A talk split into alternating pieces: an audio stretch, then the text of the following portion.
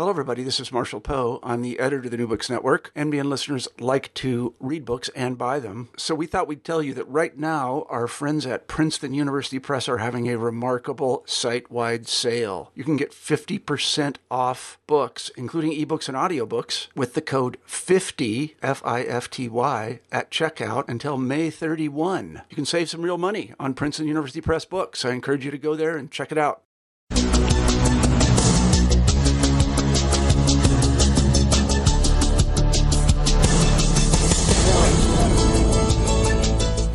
That's a hard driving New York City TV news theme, inviting viewers into a fast paced world where journalists tell their dramatic stories.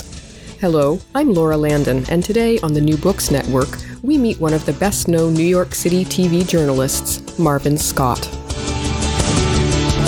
I'm Marvin Scott in Washington. Marvin Scott reporting from Israel. I'm Marvin Scott on the bridge of the USS Alexandria. As much as I'm harnessed in here, I'm feeling my body lifting. There goes my glove. I'm a storyteller. And over the course of 50 years, I feel I've told, ooh, probably in excess of 15,000 stories. I've interviewed in excess of 30,000 people. What an incredible ride. Marvin Scott's incredible ride in journalism began with a raging fire in the Bronx when he was only 14. And I had a dream of being a reporter. I grabbed my camera and I took a picture and I sold it to the New York Daily News. I was hooked. Marvin Scott writes about a journalism career spanning more than 50 years in his newly published book, As I Saw It A Reporter's Intrepid Journey. His book tells the stories of memorable people. Marvin Scott writes that at the heart of every story, big and small, is a person. It's the people who make the news. And I'm blessed to still be doing what I dreamed of doing as a kid, chasing fire engines back in the Bronx. In his preface to the book, veteran TV news anchor Dan Rather describes Scott as a reporter using old fashioned methods, working the phones, wearing out shoe leather, developing sources.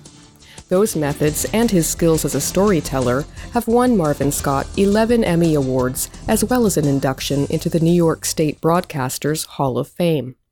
Marvin Scott is currently the senior correspondent for New York's WPIX TV. Along the way, he has written for the New York Herald Tribune and Parade magazine. He has worked as a radio reporter for the Mutual Broadcasting System and has served as a television anchor, correspondent, and producer at broadcast outfits such as CNN, WNEW, and WABC. His book, As I Saw It, tells 26 memorable stories, including the horrors of September 11, 2001, a day that Scott calls the worst in American history. We reached Marvin Scott at his home in New Jersey. The interviewer is Canadian journalist Bruce Wark. Well, Marvin Scott, thank you so much for joining me today on the New Books Network. Bruce, it's good to be with you. Let's begin with your vivid chapter remembering September 11th, 2001. What happened on that uh, memorable day as you struggled to cover the events? Well, I was sleeping late that day because we had the New York mayoral primary that night and I was working the night shift. I was jostled out of bed by a phone call shortly after nine o'clock, and it was my daughter uh, incoherent, telling me a plane had crashed into the World Trade Center, and, and I thought I was dreaming. I, I didn't did register immediately. I said, "What?" I turned on the television set and all saw it all unfolding. I immediately tried to reach my assignment desk. The phones were dead. Uh, it was uh, sometime later I reached my wife in the city on her cell phone, and she managed to connect me with my assignment desk. And uh, they told me to go to a triage area. Uh, and I said, This is the biggest story of my career. I'm not going to a triage area out in New Jersey. I'm, I'm coming into the city. Well, that was my intent. It was very difficult getting into the city. I passed the checkpoint where the uh, police officers knew me and they saw my credentials. They allowed me to uh, get to the ferry. I live just across the Hudson River in uh, in New Jersey, and uh, I tried getting on a ferry, and they would not allow me. They said basically the city is closed, and any credentials I showed did not help. While I was at the ferry, I spy saw a small power boat nearby at the gas dock. I charged over there and I pleaded with the owner of the boat to let me aboard to get across to the city. He knew who I was from television. He said, Sure, Marvin, come aboard. Well, we got across the river and the viv- the graphic of seeing the white wake behind the boat and the black cloud coming northward as we got across. Um, I was expecting to go down to ground zero, but when I finally got to the studio, I was pressed into the studio because one of our anchors was on vacation and the evening anchor was filling in, so someone had to fill the slot which he had been on the air for many hours. And I sat there for eight, ten hours. I lost, I lost track of, of time. Just this, talking to people and talking to our reporters in the field. And it, it was a situation, Bruce, unlike any other I had been in my career. I wasn't just covering a story. I was actually a part of the story because this was in my own backyard. And here, this was tragedy. We had no idea at that moment how many people. It could have been with thousands, over 10,000. And I remember talking to family members who were looking for loved ones who were lost and they didn't know where they were. And I remember there was one moment where I shed some tears. It was spontaneous. I was not embarrassed. I remember wiping a tear from my cheek while I was interviewing a woman who told me her husband was a survivor, that she was confident he would be home for dinner, when I knew that was unlikely.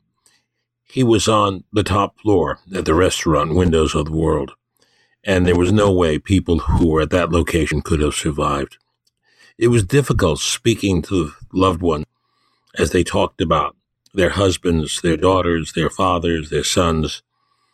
And the flashback was the time I had lunch with my son and daughter at Windows on the World, and so many pictures I had taken. And days later, I was rummaging through my photo file, and when I came across the picture of me and my kids sitting there, I just burst into tears at home, in the privacy of my home. Was there, but for the grace of God. It was a, probably, I have to say, the toughest assignment I ever had. Um, but also, it was an important one because as reporters, we're informers, we're, we console, we educate, and people just were crying out for information, anything we had. There was so much speculation. And it was maybe a day or so after we all said, let's stop using the video of the planes crashing into the buildings because it was just so painful. It just was a dagger through your heart every time you saw that, that video and we eliminated that. So that was September 11th, 2001. It was an awful, awful time and the worst day, I think, in American history. Now, you've been a journalist all your life, more than 50 years. Um, uh, how, when and how did your career begin, Marvin? Well, I can honestly say my, my, my career was ignited by a fire. I was a 15 year old kid Actually, uh, I think I was teen at the time. Uh, at home at 11 o'clock at night watching television, and uh, suddenly heard sirens, fire trucks racing by. I looked out the window, and night had transformed into day. There was this raging inferno around the corner from my building in the Bronx where I grew up. And uh, I was uh, a photo bug. I had a passion for photography. It was my hobby. I grabbed my camera, raced downstairs, raced to the scene of the fire, got there just as we were arriving. I took a photograph of this catering hall with flames belching from about eight or 10 windows. And uh, I sold the pictures to the New York Daily News. They paid me a $2 messenger fee for bringing the pictures to their offices. And then I got $25 when the picture appeared in the paper, along with a credit line. But it was interesting because when I returned to my apartment building, all my neighbors were standing on the corner about uh, three or four blocks away from the fire. And they all wanted to know what happened. What happened? Well, there I was, 14 year old kid telling them the story. And you could say that was my first newscast. I, I, I found a certain excitement being at the scene where something was happening. in it, And I continued with my photography and I, I sold pictures to New York newspapers.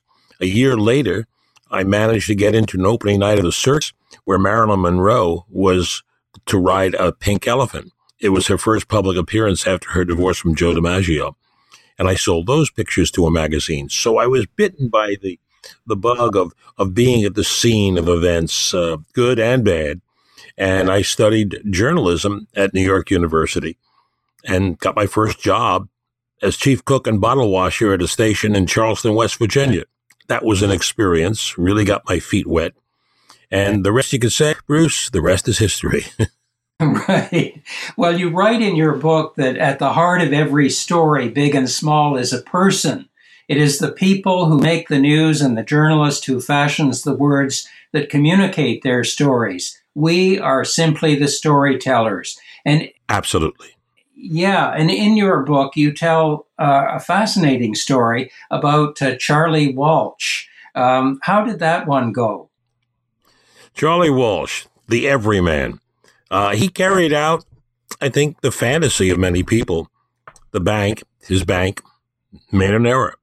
They credited $100,000 to an account that was only had $1,200. He was uh, destitute. He had lost his job working for a financial company where he was a clerk on Wall Street. He had a foreclosure on his house because he hadn't paid taxes. So here he looked at it and then he first he thought, well, it was a mistake. So he did bank every opportunity to catch the mistake. He went to the bank, he withdrew some money within his $1,200 range, and he asked the teller, the days before the ATM machines, he asked the teller, was his balance correct? Yes, Mr. Walsh. Uh, yeah, you have a hundred thousand, one thousand dollars there. He went home and he started fantasizing. Was this some gift? Uh, was something? But he waited.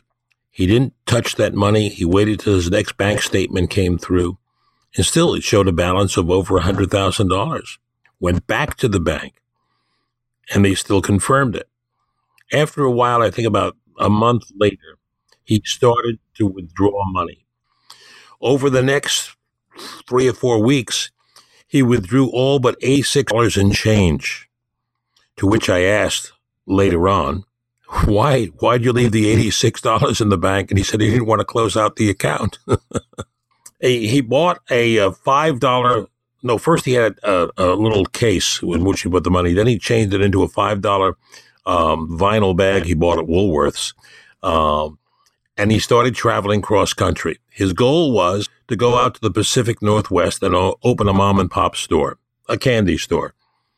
He took off. He bought himself a used Ford Fairlane, one of the bigger expenses of his odyssey, and he went cross country. And the story it was an incredible story of, of a man who was frugal all his life, remained frugal on the on, on lam with over $100,000 in cashier's checks and cash in, in his vinyl bag. And he had situations along the way. Biggest uh, situation he had when he got to Las Vegas. This was the greatest expense. He decided to hire two prostitutes. I think cost him $300 and he hadn't been with a woman in many, many years. He was very self conscious, didn't know what to do, and the women put him at ease. And uh, that was probably the, the greatest thing he did on this trip. Eventually, he was uh, he was caught. He tried getting uh, false identification as he traveled, and that was difficult because he still had New Jersey license plates. Eventually, he was caught in Portland because of his frugality he parked his car on the street at a time police were testing a new onboard computer system. And they saw an out of town plate. They t- typed in his number and tilt. There it was. It was a guy who was wanted by authorities back in New Jersey. And Charlie came back to New Jersey, was arrested. Uh, there were editorials in the paper. Let this guy get away. He didn't. He didn't hold up the bank. He wasn't a John Dillinger. They wanted to make him the Grand Marshal of the St. Patrick's Day Parade. So Charlie went on, and sadly, uh, about a year later, he had cancer and he passed away. That was Charlie's story. Incredible story. Yeah, quite a story. A, a story from uh, an unemployed guy who becomes a celebrity because of a bank error. He became a celebrity. He was a hero. They cheered him on when he got back. When he got back home, they cheered him on. Charlie, you should have kept the money. You should have kept going. And um, he was a, he was a wonderful character who stands out in my mind, and that's why I wrote about him in the book. Now, much of your career as a journalist has been spent covering local stories in New York City. Uh, how would you describe chasing local news in the Big Apple? Eclectic, exciting, no two days ever alike. I've told people stories. Um, it could be from something light to something heavy uh, to covering, as I did recently, um, a home invasion in Brooklyn where an elderly couple was tied up uh, and the 91 year old husband succumbed to a heart attack uh, as he fell to the floor. And they just made arrests in that case. Um, the next day, I could be doing a lighthearted story about a woman who put up wind chimes in her Brooklyn neighborhood as a tribute to her deceased mother. Um, and, and, and it caused a problem with some neighbors who didn't like hearing the sound of the wind chimes at night when they left their windows open. So the stories, they range. It's, I use the word eclectic. They go from the, the serious to the ridiculous. I still get energized. I get energized each day I go to work. I feel blessed that I'm still doing now what I wanted to do when I was a teenager. I, I noticed that Dan Rather says in the preface to your book that he calls uh, local TV news a jungle of fierce competition. Certainly that comes through in your book too. You're always trying to get the scoop, get the story first. Absolutely. Um, and I've had my share of exclusives. Um, I talk about the agony and ecstasy of, of exclusives. Um, going with the information, making certain I've have trust in my sources. I must have at least two sources for every story. However, I do tell in the book on the one occasion that I had one source, but it was an unimpeachable source. Um, and my news director would not allow me to go on the air with it without another source. Uh, it was when we had Osama bin Laden, and the report came out on a Sunday night that the president was going to make an important uh, public appearance on television that night, uh, something dealing with national security. And the rumors were that it had something to do with Osama bin Laden. I reached out to some of my sources in Washington, one in particular, who was not on a call with the quote White House. He was one of the people who was on the phone with the president. And I knew that because of his position. Um, I called him on one occasion and he couldn't tell me anything.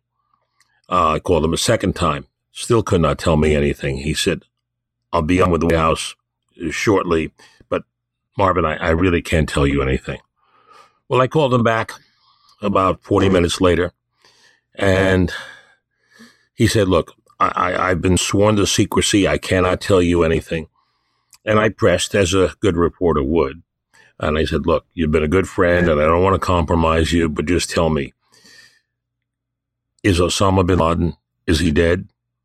He hedged, he hedged, he hedged. And finally he said, Yes, but you didn't hear it from me. The source was so good that later on, when I told my boss about it, the news director, he said he probably would have let me go with it, but I did not speak with him directly that night. So that was frustrating. I, I could have had the story about 20 minutes before I believe it was broken on CNN reporting that uh, our, our Marines had killed bin Laden. But you didn't have that second source. No. And that's why the news director would not let me. And he and I didn't have direct contact that night. And he said, when I reached out to him and talked to him again while I was writing this book, he told me, had we spoken that night and I told him who my source was, he probably would have let me go with it. Now, Marvin, um, I notice in your book that uh, there is only one reference to Donald Trump, and that's a picture, a photo of Trump with you and your microphone. Um, uh, I'm wondering about uh, what you thought of Donald Trump and the many, many stories he he created in New York City during the many years you were covering local news there. The Friars Club, of which I'm a member, roasted him one year. And it was the same year I was being honored by the club as Friar of the Year. And here we were, dais, with all these comedians up there ready to roast him. And I got up to say thank you for the honor. and I looked at Donald and I said, Donald, eat your heart out. I'm the only one on this dais today they're going to say anything nice about. he got a good chuckle out of that. I was with him on his 57th birthday at the Taj Mahal in Atlantic City, where I, I hosted a little reception for him at uh, uh, in the arena at the hotel. And we had dinner afterwards with him and Melania and his two sons. And Donald was always, I would say, braggadocious. Absolutely. He was like a kid in a candy store. He said, Marvin, come here. I want to show you. I want to show you this. And we walked through the casino. He wanted to show me the disco he had and the girls dancing in there. And, uh, uh, I, I always, I always liked him. I will not talk about anything politically. I've always made that a policy of mine because I'm a storyteller, not a commentator. Uh, but from my personal relationship with Donald Trump, I always liked him. Uh, I'm not talking about politically anything, but my personal relationship with him as as as a reporter and uh, as a quasi friend. Yes. You're listening to a New Books Network interview with veteran New York TV journalist Marvin Scott, author of the book As I Saw It A Reporter's Intrepid Journey. The interviewer is Canadian journalist Bruce Wark. Marvin Scott, I, I, you tell a fascinating story in your book about your dealings with Abraham Zapruder, the man who shot the famous footage of the assassination of John F. Kennedy. Um, what happened there, and what did that encounter with Zapruder allow you to do? Back in 1966, the third anniversary of the assassination, I went to Dallas. I was with the Mutual Radio Network at the time. I called him from my hotel room requesting an interview. He begged off. He said, Mr. Scott, thank you very much. I appreciate your call, but I don't do interviews. And as I later learned from the Sixth Floor Museum in uh, in Dallas in Dealey Plaza, he only did about six in his uh, post assassination, and I was one of them.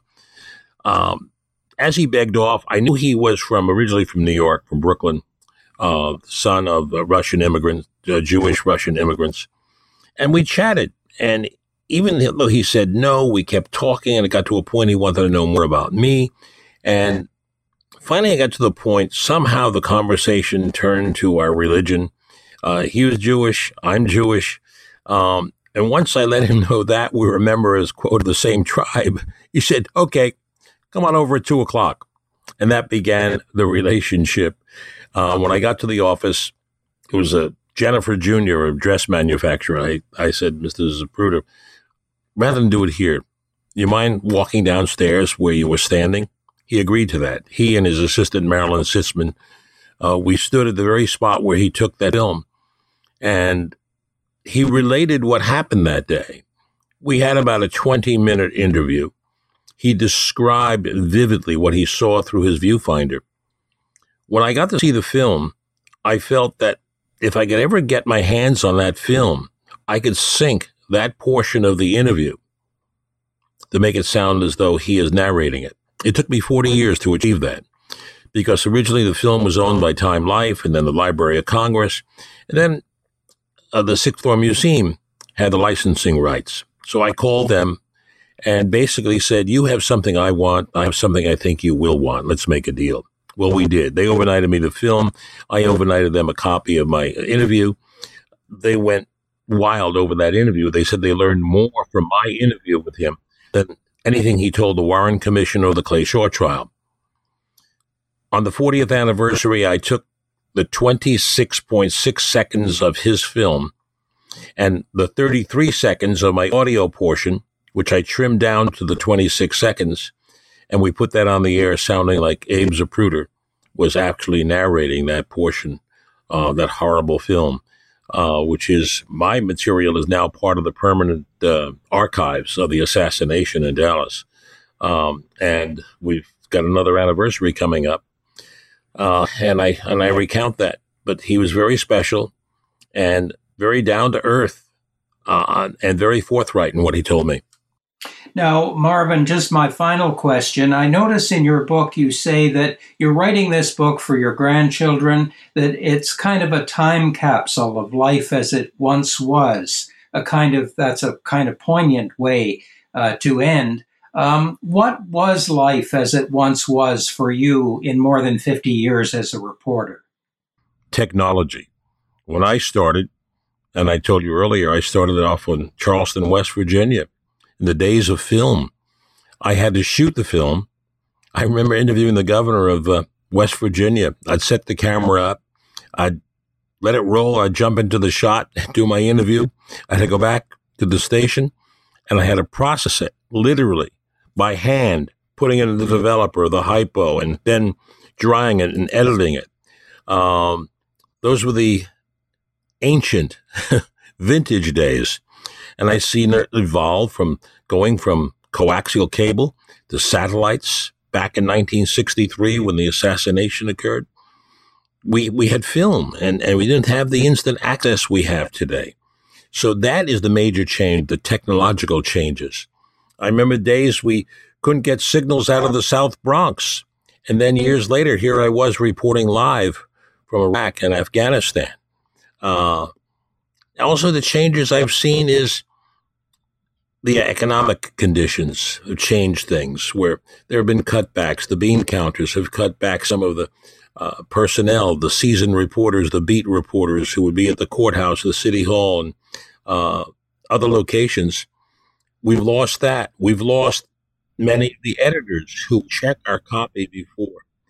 Uh, so those are the changes I have seen over the years. And what I've seen, sadly, is the attitude of people towards those of us who are responsible journalists. Uh, and that is the result of the advent of digital media, social media. That has changed it. 67% of the American people surveyed said they get their news from social media, 44% from Facebook alone. And they, they play by different standards, not the same rules that we learned in journalism school and I continue to practice today, and so do, so do my colleagues. And social media, they put the news on. They put it. The the attitude is get it on first and check the facts afterwards. That is the sad thing that is happening today, and that's what's given rise to this whole uh, thing with fake news. Um, and it's unfortunate that some of the mainstream media see something on social media and they put it on before they check the facts. Really, case in point, a couple of months ago, my wife was up late and she shouts out to me from the other room, Oh, Prince Philip died. All right, he's in his 90s. In the morning, I'm listening to the radio and I'm hearing Prince Philip has stepped down from his duties. He's officially resigned from. And I asked my wife, where, where'd you hear that he died? She said it was all over social media at one in the morning. So that is an example of what's going on and the sad thing in journalism today. We are in an honorable profession. But I ask, you know, uh, what, what happened to, to the maxim the old maxim of newsrooms who, what, when, where, and why. I still adhere to that, and, and I say many of my colleagues do, and we do a good job. There are some people who have been irresponsible, but overall, we're an honorable profession. Back in the days of Watergate, Woodward and Bernstein, we all became heroes. There was an uptick in uh, students who wanted to go to journalism schools. And today, people feel they don't trust us we have to regain that trust of the public. And I hope I hope we can achieve that. Well, Marvin Scott, thank you so much for joining me today. Well, Bruce, it's uh, been a pleasure. You know, uh, I, I know all the subjects in this book, and they're fascinating stories. I know we didn't get to talk to a lot about a lot of them. There's the Martin Luther King story, meeting him, uh, telling me I asked him why he put his life on the line. And he looked me in the eye and said, For the children, for the children. There's the story of, I talk about behind every story as a person. Uh, there's the story of Stephanie Collado, who needed a new heart and touched mine. Anyone who reads the book will find it fascinating. Um, I, I, assure you of that. It, it's a composite of stories. I've done my estimate, 15,000 stories over the years, 30,000 interviews over 50 years. And uh, what I have selected with 26 of the more unique stories. Uh, but it's, I said to use the word earlier, eclectic. It has been a fascinating 50 years of telling stories, and I'm still telling them, and that is a blessing for me. Thanks again, Marvin. I appreciate your time. Uh, Bruce, good talking to you. Thank you. Have a good day. You've been listening to an interview with Marvin Scott, the veteran New York TV journalist and author of the book As I Saw It A Reporter's Intrepid Journey. The interviewer was Bruce Wark. I'm Laura Landon. See you next time on the New Books Network.